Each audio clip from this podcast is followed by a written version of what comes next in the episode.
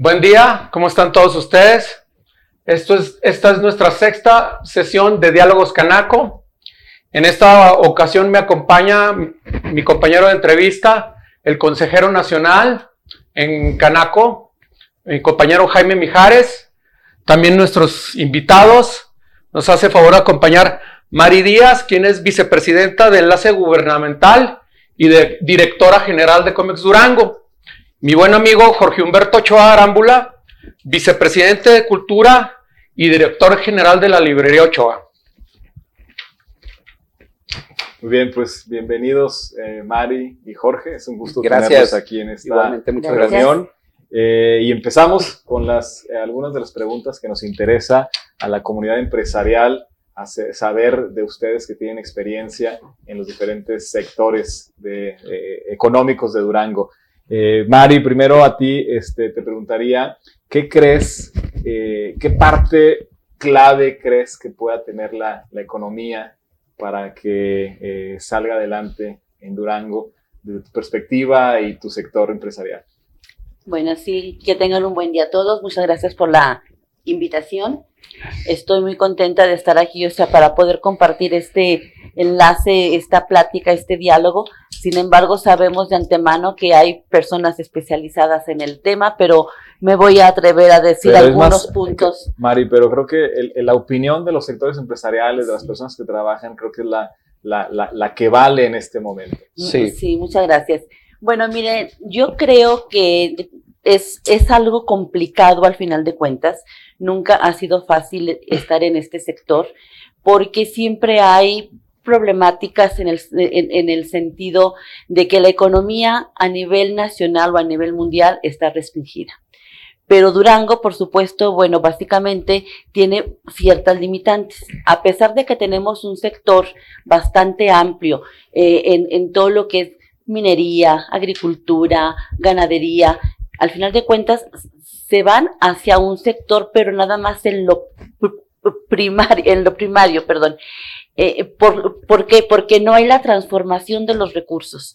En un momento dado, la cuestión forestal, eh, si tenemos, o sea, la tala de bosques o la extracción de, de madera, pero se va directamente en bruto hacia otros estados. Como materia prima. O como materia prima, exactamente. Pero no tenemos la oportunidad de una transformación, de, de, darle el valor agregado, como una fábrica de... Y, como, y entonces, para ti, ¿dónde estaría la clave? La clave... Para que Durango pueda tener esa oportunidad. Esas oportunidades, bueno, es primero tener una, una amalgama, digámosle así, de establecer relación gobierno, relación empresa, que, que, haya aportaciones inclusive de, de, ciertos inversionistas, si son locales, excelente, pero si tienen que ser eh, extranjeros o de otras entidades, adelante, o sea, que tengamos la oportunidad de, de, poder hablar y participar para que haya esa conjugación de elementos y que podamos tener esas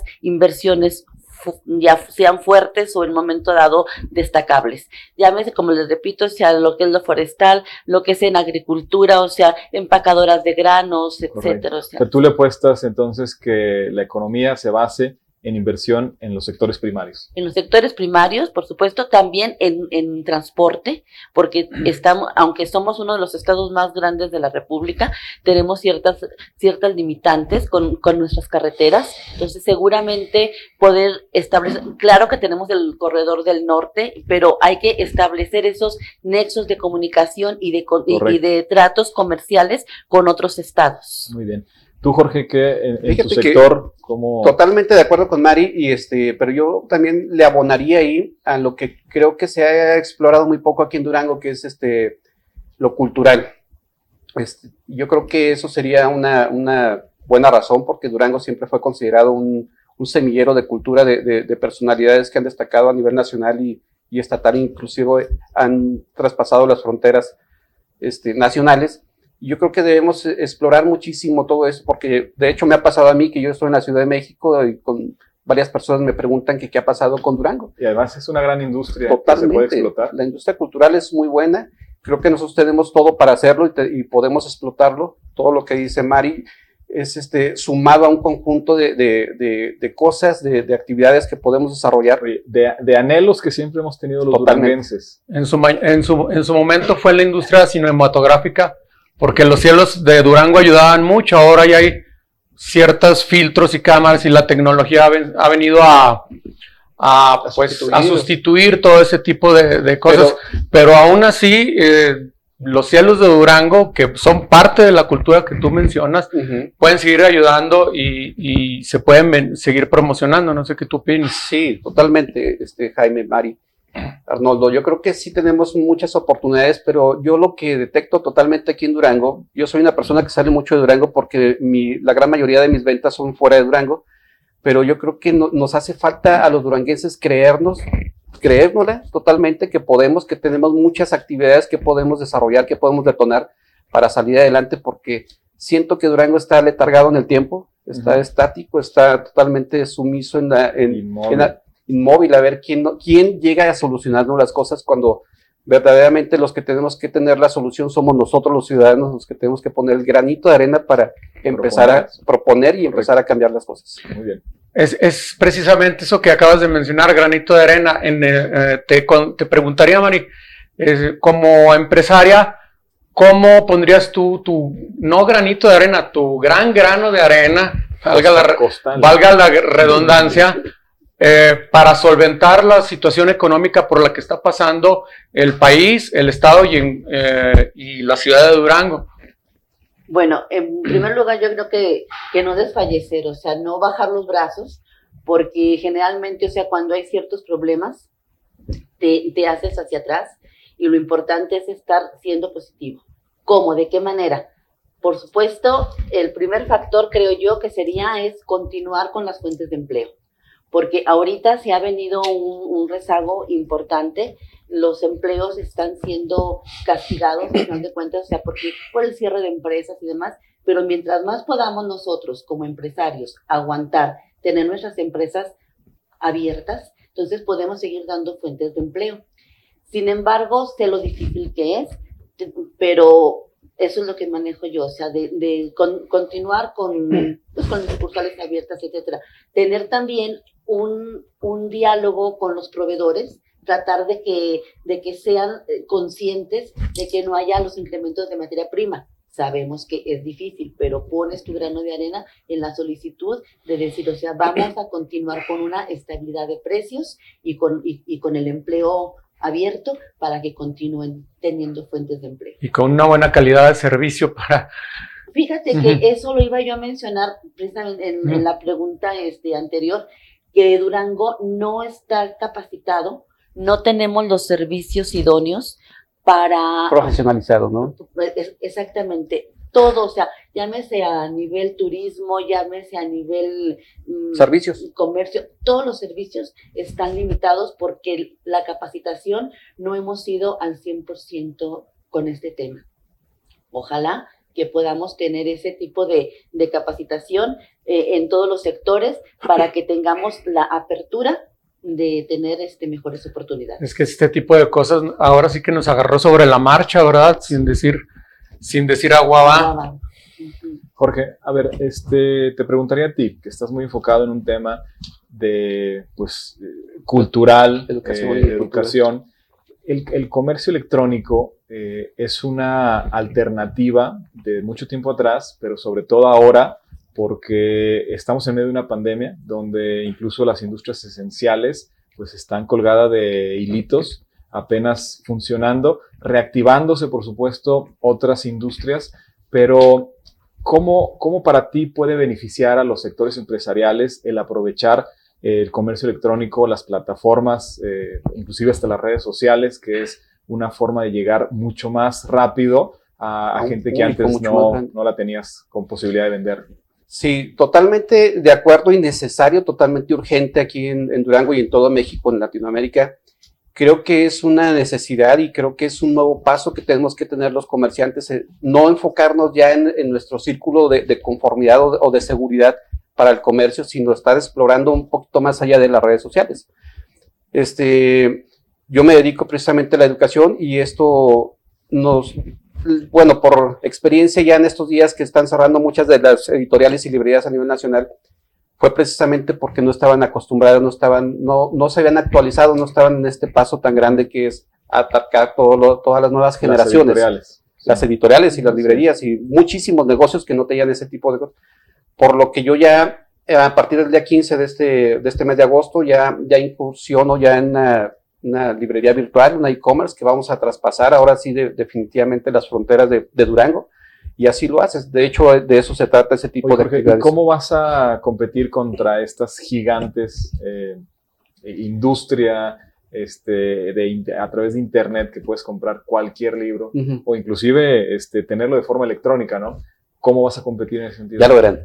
Está muy interesante lo que traigo yo y va a ser muy, muy, muy atractivo para los, los, eh, los clientes que estamos ahorita enfocándonos de manera virtual es muy atractivo lo que traigo. Yo, yo traigo el apoyo de, bastantes editoriales y de bastantes casas editoriales que vamos a dar un salto. De hecho, me están potencializando mucho aquí en Durango porque aquí es la, el centro de trabajo para el norte de la República. Primero quiere regionalizarlo. Sí, sí, sí. Y luego vamos a ver. Y te digo que a pesar de que todas las redes sociales y todas las, todo lo, lo, digital este, fue un, una amenaza para mi industria, lo que yo manejo, este, no ha pasado eso, creo que estamos, en, estamos adaptándonos a las nuevas realidades y la verdad si no te, si no te ajustas a todo eso, ¿Tu corremos... Sector, ¿qué, tan, ¿Qué tanto ha sido golpeado por esta pandemia?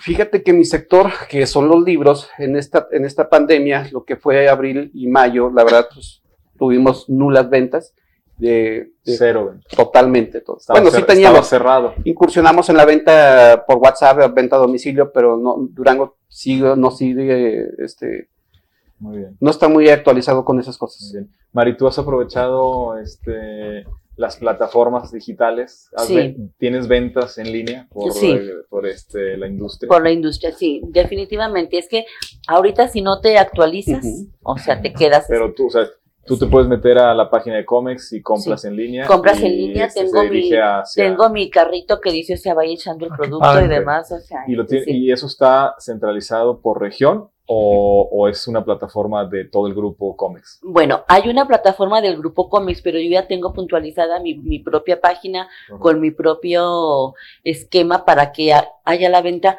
localizada. ¿sí?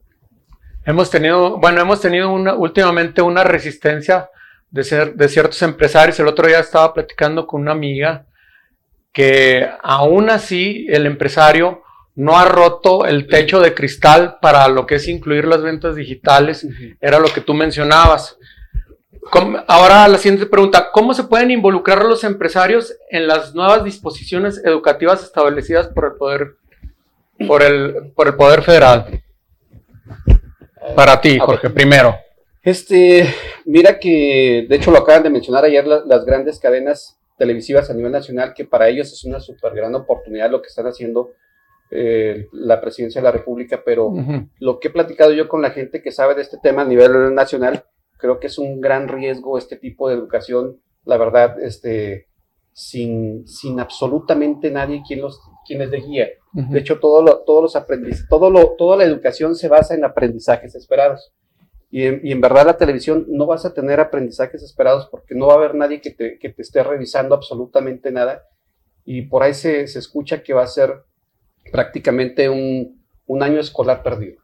Aunque tengamos, aunque pasen los alumnos, pero creo que no, no es lo mismo una, una, una, educación a distancia que la presencial. Las actividades socioemocionales son, son muy esenciales en la, en la, con los jóvenes, con los niños, y la verdad lo están perdiendo y la verdad a los niños les interesa ir a, revolcarse, a caerse, a pelear, a hablar, a convivir. La las actividades socioemocionales. Y la verdad yo creo que, que no estamos bien, no sabemos bien exactamente lo que va a pasar porque las disposiciones federales todavía no nos quedan muy claras de qué se trata todo esto. No sabemos, de hecho ni los, ni los maestros, ni los estudiantes. El tiempo que los alumnos los que todavía requieren de un cuidado de, un adulto, pues no lo van a poder hacer porque o los padres están trabajando o los familiares. Exacto. Y pues bueno, van a estar... Y me, imagínense ustedes una, que en la casa de una familia nada más hay una computadora y sean tres los niños, o cuatro, o donde no hay, o, donde no hay computadoras. Porque hay, hay, hay familias realmente que son más vulnerables y que exacto. no tienen esa, esas, bueno, esa tecnología. De hecho, el semestre, pasado es la, la Secretaría de Educación Pública le apostó mucho al Internet para que se fuera la, educación vía Internet, vía, vía Zoom, vía este, Google Room, todo eso y no les funcionó, por eso ahorita están, están viendo la, la llegar a un poquito más de, de, público. Pero la verdad, aunque, aunque llegue por medio, no va a ser muy aceptable porque la verdad, te digo, los aprendizajes esperados del de, de, los niños no van a ser, no van a saber cómo medir. Entonces ustedes, eh, como conclusión, este, tendrían más o menos parecida a la que yo tengo, a diferencia de lo que piensen que la educación virtual es un complemento de una educación completa. De hecho, ya existe la educación. Sí, ya existe, pero ahorita tenemos que llegar a la conclusión de que tiene que ser bimodal. Totalmente. presencial y, virtual. Aunado a que hay ciertos grupos de sindicatos que nos están diciendo que no quieren entrar y para cómo están las cosas en el país, pues casi, casi los sindicatos a veces mandan, entonces... Es que ellos están, bueno, saben y tienen el pulso en la mano de lo que está pasando a nivel de educación. No puede ser que hayan contratado cuatro televisoras para que en este, clases a 30 millones de, niños pagándoles a 15 pesos por niño. Eso es un dato que, la verdad... Además, ¿Cómo vas a, dividir eh, las materias. Los horarios, las materias, los grados, todo. grados, sobre todo los grados. Como tú dices, Jorge, yo también creo que es un año escolar perdido, eh, porque aunque las plataformas puedan estar, la atención y la comprensión va a estar muy dispersa. Eh, creo que es momento de enfocar, pues sí, de mantener pues ese conocimiento, pero también de enfocarse a la parte física, eh, al deporte, a, estar sanos para poder sobrepasar este, este momento. A la asociación de los compañeros con los maestros. Es, es, es, es, un círculo, es un círculo y, bueno, digo, yo pienso que va a estar bastante difícil y también otro grave riesgo que yo veo es el que va a haber mucha, mucha deserción, mucha deserción escolar, probablemente de 10 niños y niñas, a lo mejor 3 no van a estar ahí presentes. está pasando, van a quedar en crisis. Está pasando un, fenómeno muy raro. De hecho, ahorita ya tienen contemplado que va a haber una deserción de la educación este, particular a la incorporación del público. De hecho, hace dos días el secretario de Educación anunció que, es muy probable que tengamos un tenga la Secretaría de Educación Pública un sobrecupo, porque mucha gente no le gusta la educación que están teniendo en las escuelas privadas y prefiere mandarla a una educación pública que prácticamente va a ser lo mismo. Lo mismo, y digital. Y, sobre todo digital, ¿no? Esto es este, lo peor. Estamos, estamos por, por terminar. Eh, Mari Díaz, directora del Grupo Comex en, Durango, ¿qué mensaje podrías darle a, quienes eh, nos hacen favor de, de, vernos por redes sociales? Eh, un mensaje que quieras enviarles relacionado con el tema de la innovación digital. Bueno, eh, obviamente este, la, innovación, eh, la innovación digital está a la orden del día. Eh, no podemos dejarlo a, a, un lado. Tenemos que estar presentes, tenemos que estar capacitándonos, tenemos que aprender. O sea, porque esto es nuevo para, para muchos, o sea, por cuestión de generaciones, estamos aprendiendo muchos de nosotros. Quizá los jovencitos, los niños, o sea, estén manejándolo más fácilmente, pero que no haya esa división generacional en donde diga, como mencionabas, que tu amigo ese no estaba de acuerdo con las ventas este, por, por correo electrónico, o sea, no, tenemos que tener apertura. Vamos a, a iniciar una nueva era, una nueva época, entonces hay que estar capacitados, hay que seguir preparándonos y no le digamos que no a esto, porque esto es el futuro. Hay que estar presentes y así podremos eh, que nuestros negocios vayan por un mejor camino, que tengamos mejores ventas, porque esto es lo de hoy. Sin olvidar, sin olvidar que, hay que tener también lo físico, la estructura que teníamos durante tanto tiempo, o sea, porque siempre va a haber el tocar un producto, el palparlo, el sentirlo, o sea, hay que continuar. No digo que lo descartemos, sin embargo, lo que viene en camino esto o lo que ya está vigente es lo que tenemos que conformar un poquito más la estructura. Para Muy bien, ¿Lo mismo? ¿Alguna conclusión que nos des? ¿Alguna recomendación? Concluyo, todo lo que dijo Mari, estoy de acuerdo con ella, pero renovarte o morir. Esa es la, yo creo que terminaremos con eso. Y yo creo que en verdad los, negocios ahorita que no se sumen a las nuevas realidades, a las nuevas tendencias, a la, nueva sociedad, a, las nuevas generaciones, van a batallar mucho para salir adelante. Así es. Muy bien. Pues Arnoldo, muchas gracias por, la invitación. muchísimas gracias, Jaime, muy amable por acompañarme a hacer esta entrevista. Muchas gracias. Estamos puestos para la próxima eh, cápsula Diálogos Canaco. Muy amables. Suerte.